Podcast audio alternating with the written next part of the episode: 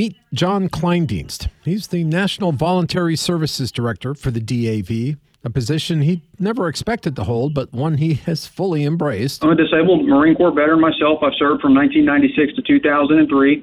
I was injured, and uh, my injury was severe enough that the Marine Corps uh, uh, went ahead and said it was time for me to hang up my boots.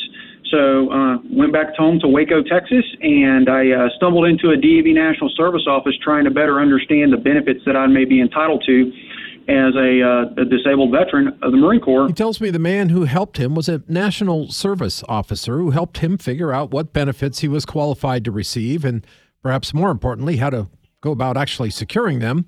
And when they were done, I asked him, I said, How do I get to do what you do for a living? Because it's really cool to continue to serve uh, our brothers and sisters in arms, and it was something I wanted to do. So I like to tell everybody I stumbled in to a, a 20 plus 20 year plus career with DAV, and I love what I have the opportunity to do for DAV. And uh, voluntary services is a passion of mine because I get to go out in the community all the time and serve veterans and their family members by uh, giving our most precious commodity, our time. Of course, there are highly trained professionals in the DAV, but volunteers perform vital functions without which so many vets would fall between the cracks.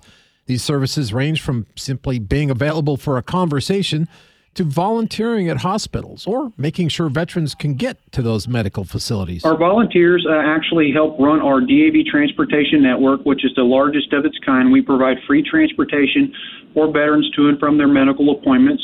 We have individuals who volunteer in the community and help their neighbors um, out who are veterans or their family members who are veterans and ensure that light, light household chores are taken care of, such as mowing the grass, cleaning gutters, so on and so forth. Now, if you'd like to possibly volunteer as a driver, you may be glad to hear that they provide the vehicles. This year, we're purchasing 100 vehicles that will be sent out across the country to replace our uh, vehicles that are starting to age out of our fleet. We started this program back in 1987, and we've almost given out 4,000 vehicles since that day to VA medical facilities across the country. COVID led to a pretty sharp downturn in volunteerism, but Kleindienst tells me they're starting to see more folks show up again. He wants to keep that momentum going. By continuing to, to get on shows like this and do everything that we can to promote volunteerism and explain exactly what would be required of folks has been very beneficial and helpful. So I would tell all your listeners um, if you have one hour a month that you can you can do- donate your time to DAV, please do so because the stories I hear back from those individuals who started for one hour a month are they're up to four and five hours a month. They just continue to find how rewarding it is to volunteer and help veterans in the community. The info and links you need if you're interested are on krmg.com or the KRMG app. Russell Mills, 1023 KRMG, Tulsa's News and Talk.